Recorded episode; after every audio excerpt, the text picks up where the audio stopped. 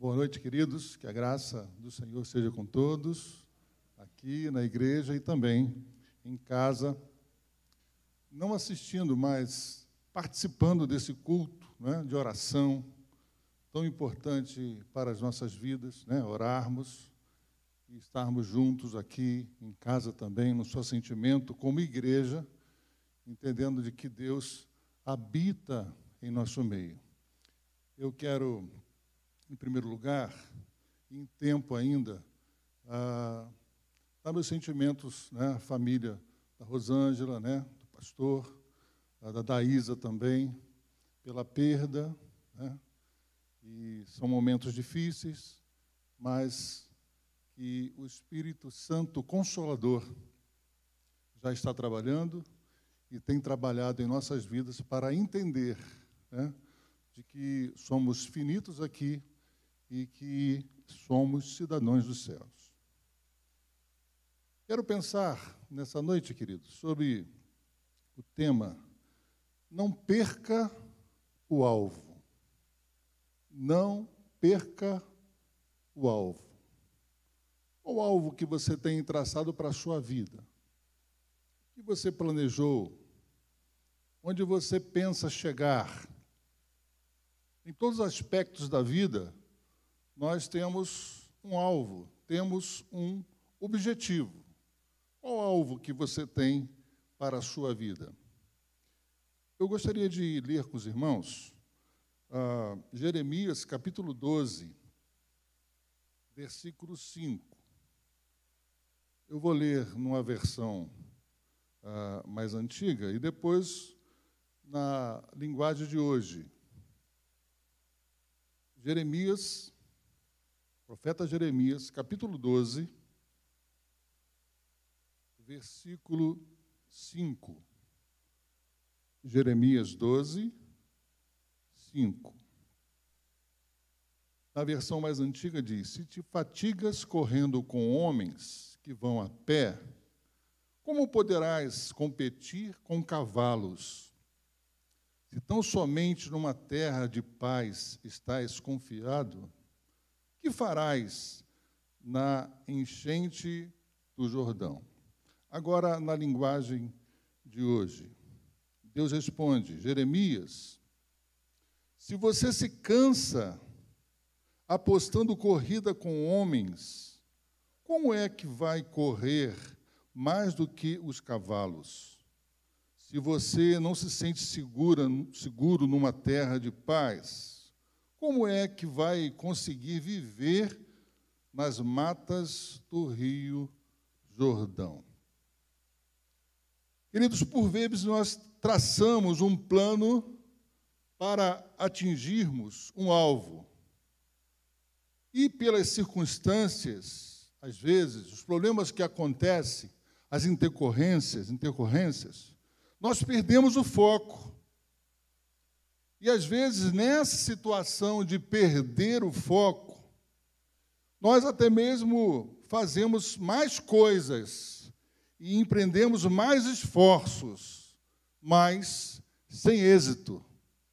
Não é o alvo que nós alcançamos, mas no meio da caminhada, nós nos embaraçamos com algumas coisas e até fazemos mais coisas, mas não temos êxito, porque não atingimos o alvo. Ah, nessa semana ah, que passou, ah, eu e família nós fomos fazer uma viagem, né, que já estava programada há muito tempo, lá em Balneário de Camboriú, não é isso? É isso.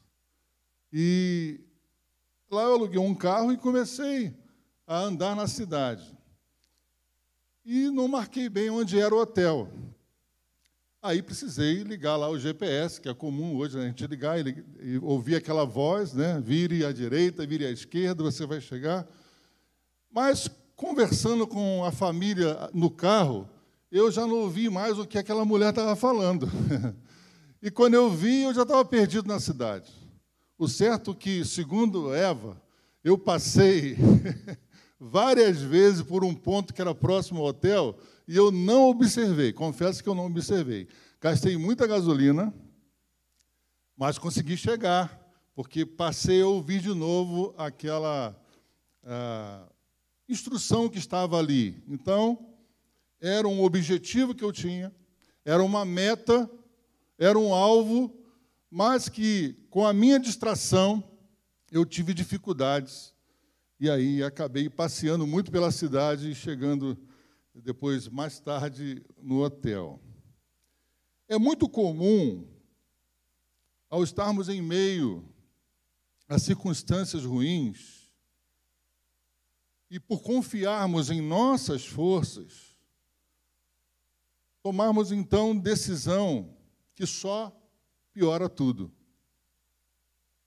Traçamos o alvo, nos embaraçamos com algumas coisas, e é muito comum que, se confiarmos só em nós mesmos, nós tornemos as coisas piores ainda.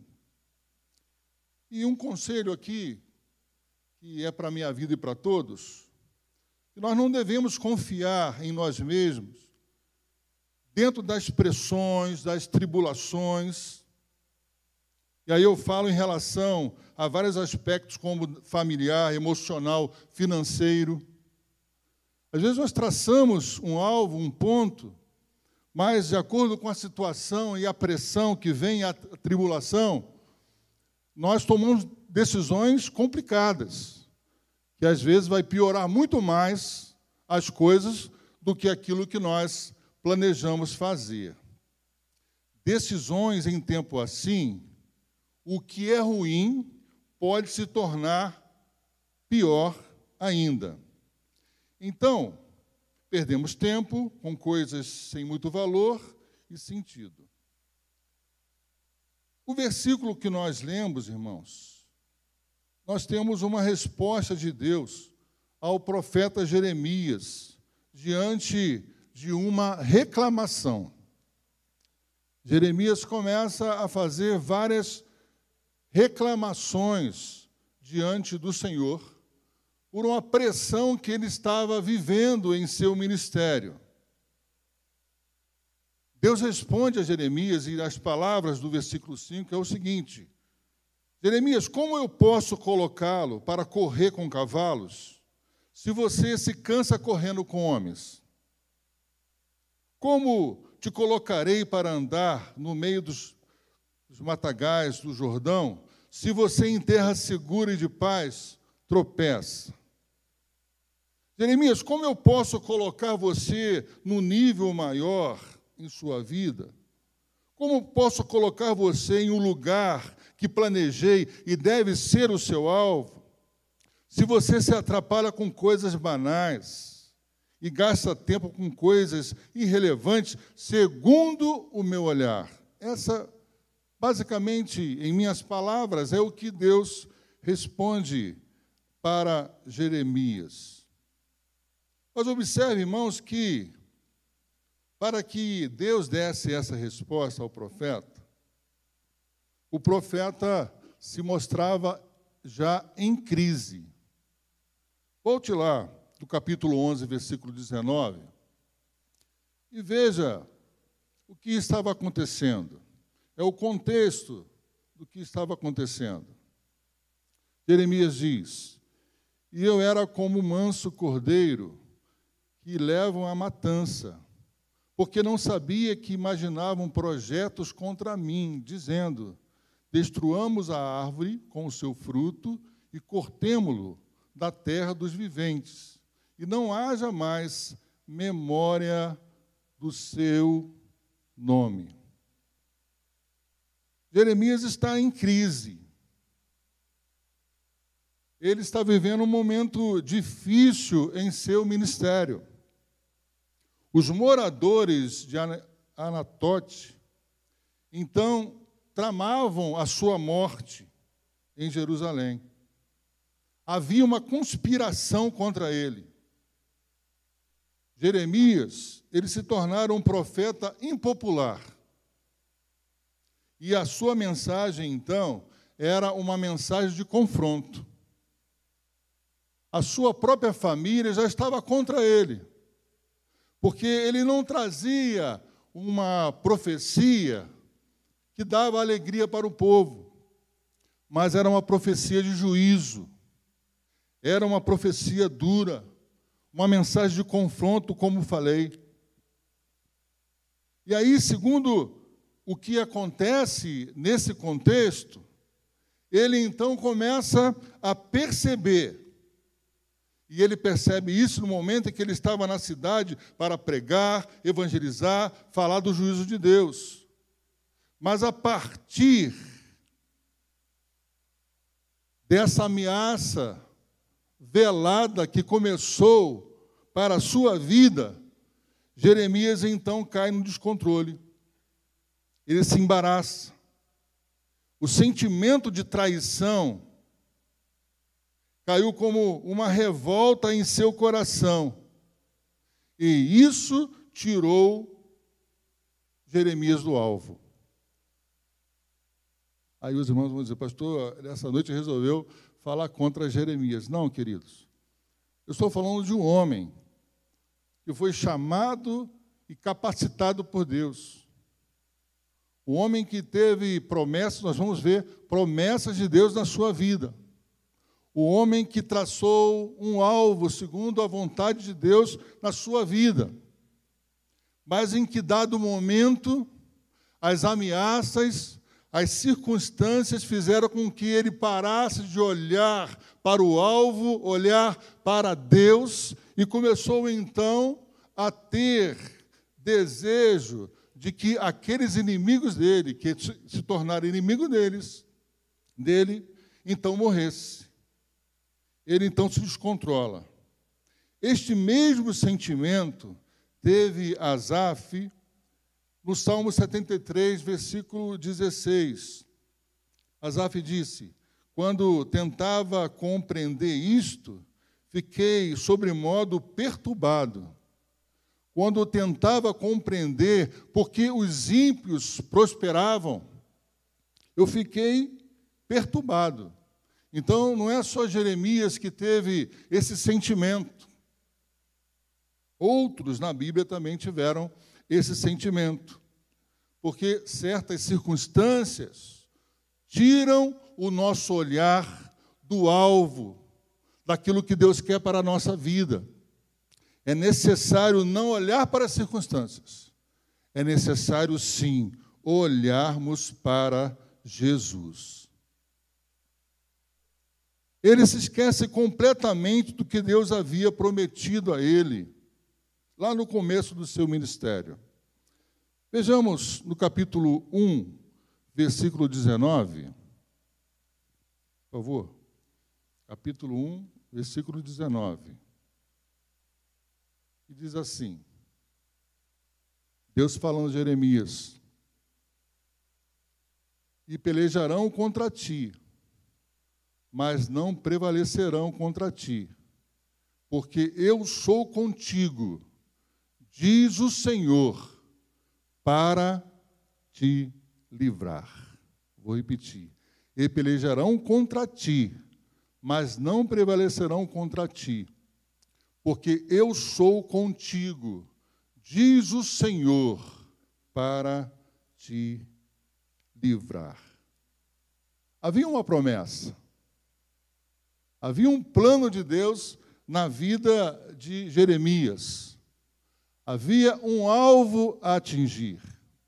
O que Jeremias estava enfrentando ali no início do seu ministério não se ia se comparar com aquilo que iria acontecer com o povo dele mesmo e com outras nações, com peleja contra reis, profecias que ele precisava entregar como boca de Deus.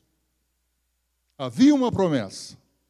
E se Jeremias lembrasse dessa promessa, ele não iria se embaraçar com essa situação que ele estava vivendo. E olha que esse homem, Jeremias, olha o nível em que ele se encontra de pavor e de ira também. Veja o capítulo 11, versículo 20, voltando um pouco. Olha como Jeremias começa a, a, a se colocar, a colocar o seu desejo do coração dele diante de Deus. 11, 20. Mas, ó Senhor dos exércitos, justo juiz, que provas os pensamentos e o coração, veja eu a tua vingança sobre eles, pois a ti descobri a minha causa. Jeremias começa a nutrir o desejo de vingança para esse povo que não está o aceitando. Jeremias começa a aclamar, Senhor, até quando, Senhor? Será que o Senhor não está vendo o que eles estão fazendo comigo? Será que não haverá vingança do Senhor sobre essas vidas? Esse foi o pensamento de, de Jeremias, diante do momento em que ele tira o foco do alvo e ele vê a circunstância e ele começa a pedir a Deus uma vingança sobre aquele povo. No capítulo 12, do versículo 1 ao versículo 3, Jeremias chama Deus para discutir. Seria uma DR, né? Vou discutir uma relação com Deus. Veja o pensamento do profeta. Versículo 1: Justo serias, ó Senhor, ainda que eu entrasse contigo no pleito, contudo, falarei contigo dos teus juízos. Porque prospera o caminho dos ímpios e vivem em paz todos os que cometem o mal aleivosamente ou de forma traiçoeira. Plantaste-os e eles arraigaram-se, avançam, dão também fruto. Chegado está a tua boca, mas logo longe do seu coração. Mas tu, ó Senhor, me conheces, tu me vês e provas o meu coração para contigo impele-os como a ovelhas para o matadouro e prepara-os para o dia da matança. Olha o que está no coração do profeta. Senhor, eles, precisam, eles têm que morrer. Senhor, eles precisam ser exterminados. Senhor, eu não estou entendendo porque o Senhor não faz nada com aqueles que me perseguem. E aí no versículo 5, irmãos, é a resposta de Deus para Jeremias. Porque, porque na verdade tudo o que estava acontecendo era um preparo, era uma prova do Deus que fez a promessa iria livrá-lo para coisas maiores. E minhas palavras, e aí no versículo 5, é basicamente isso. Ei, Jeremias, seja forte. Jeremias, não gaste o teu tempo e força com coisas pequenas. Jeremias, o meu plano para você é muito maior. Não perca o alvo. Eu tenho coisas maiores para você. Isso que está acontecendo, Jeremias, é suportável. Eu vou dar a saída. Até mesmo, Jeremias, a tua família está contra você, mas eu vou dar escape.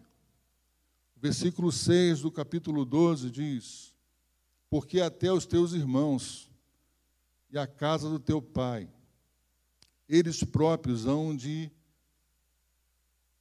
se hão deslealmente contigo. Eles mesmos mesmo clamam após ti em altas vozes. Não te fiz nele, neles ainda, neles, ainda que te digam coisas boas. Até os da própria casa, Jeremias, estão contra você. Mas há um objetivo para isso. Há um porquê disso. Irmãos, vamos combinar. Ninguém quer sofrer. Ninguém deseja sofrer. Jeremias também não era diferente. Era um homem como nós. Ele não queria sofrer. Mas vamos também pensar, queridos, que Deus sabe do nosso limite. E a seu tempo, Deus manda o escape. A palavra de Deus diz que no mundo tereis aflições, mas tem de bom ânimo.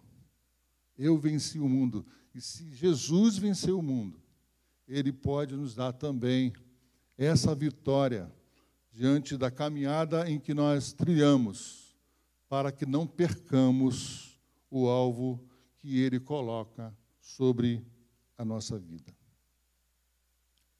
1 João capítulo 5, versículo 4b diz: A vitória que vence o mundo é a nossa fé. É a vitória que vence o mundo. Então, querido, não perca a fé. Você colocou um alvo em sua vida, Deus fez isso brotar em seu coração, siga para o alvo, fica firme, não se embarace com os problemas dessa vida. Olhe para Jesus, creia, tenha fé, e você vai conquistar aquilo que Deus prometeu para você e que você colocou diante do Senhor. Não perca o alvo. Não perca o alvo em primeiro lugar. Lembre-se do tempo da promessa e da orientação que Deus colocou em seu coração. Não perca o alvo. Lembre-se do tempo da promessa e a orientação que Deus colocou no seu coração. Filipenses capítulo 1, versículo 6, vai dizer: Estou convencido de que aquele que começou a boa obra em vocês vai completá-la até o dia de Cristo Jesus. Ele prometeu, e ele vai completar tudo isso até o dia de Cristo Jesus em sua vida. Você precisa lembrar-se dessa promessa e da orientação que você recebeu para que você atinja, então, possa chegar o alvo que está proposto para você. Não perca o alvo.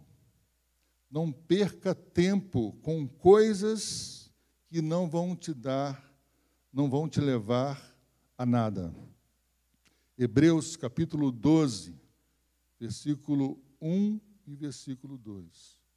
Deixando todo embaraço e o pecado que tão de perto nos rodeia. Corramos com perseverança a carreira que nos está proposta, olhando para Jesus, autor e consumador da nossa fé. Então você não deve perder tempo com coisas que não vão te levar a nada. Não deve perder com coisas que ao longo do caminho o objetivo que você traçou e ao longo do caminho vão se colocar diante de você, você não deve perder tempo com essas coisas.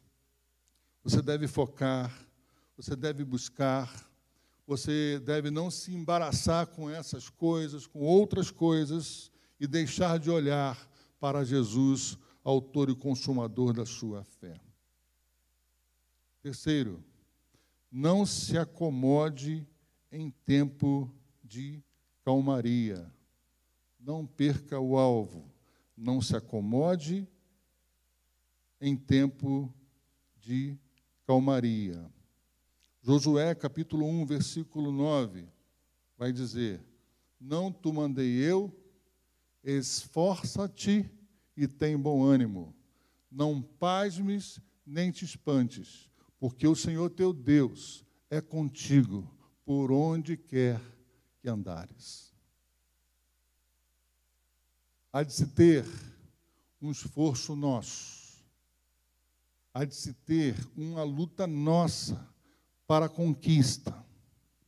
Mas no final desse versículo, depois da vírgula, vai dizer: Porque o Senhor teu Deus é contigo, por onde quer que andares. Não perca o alvo. Não perca as promessas que Deus colocou na sua vida, colocou em seu coração. Você vai conquistar se você continuar focado e, segundo o que nós lemos, olhando para Jesus, buscando as coisas dele. Não perca o alvo. Deus há de te abençoar. E isso se torna como um segredo para você um segredo de viver, um segredo da vitória. É você não se embaralhar com essas coisas da vida, mas olhar firme e trilhar firme caminhos para o alvo que Deus colocou em seu coração. Amém, queridos?